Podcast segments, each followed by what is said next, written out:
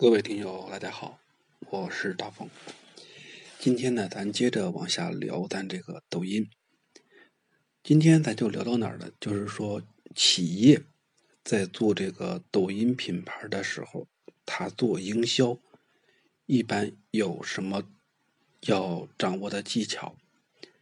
其实，一个事情一开始的时候是个人在玩一玩，但是玩大了以后啊。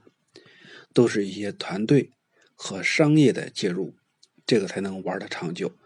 否则的话，你玩不出这个经济效益来，肯定是不行。那么说，公司它到抖音上来，无非就是为了扩展业务、宣传产品，然后达到自己的一个企业品牌。上来以后，一般的第一步和咱个人呢区别不大，都是要干啥呢？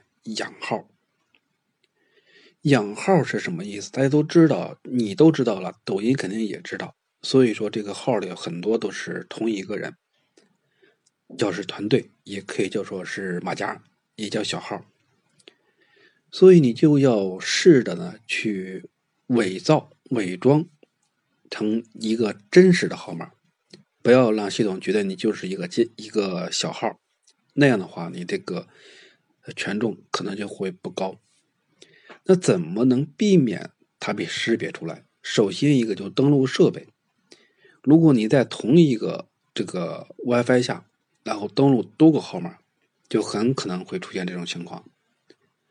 另外一个就是内容，内容无论你是原创的还是搬别人过来的，一定要记住，就是要养。真人是怎么干的？你就去模仿，这个没什么技巧。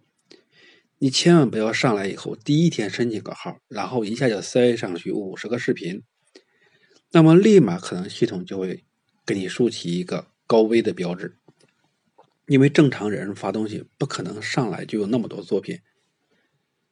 另外呢，你就是看这个抖音的时候，个人呢就是自己发的少，看的多。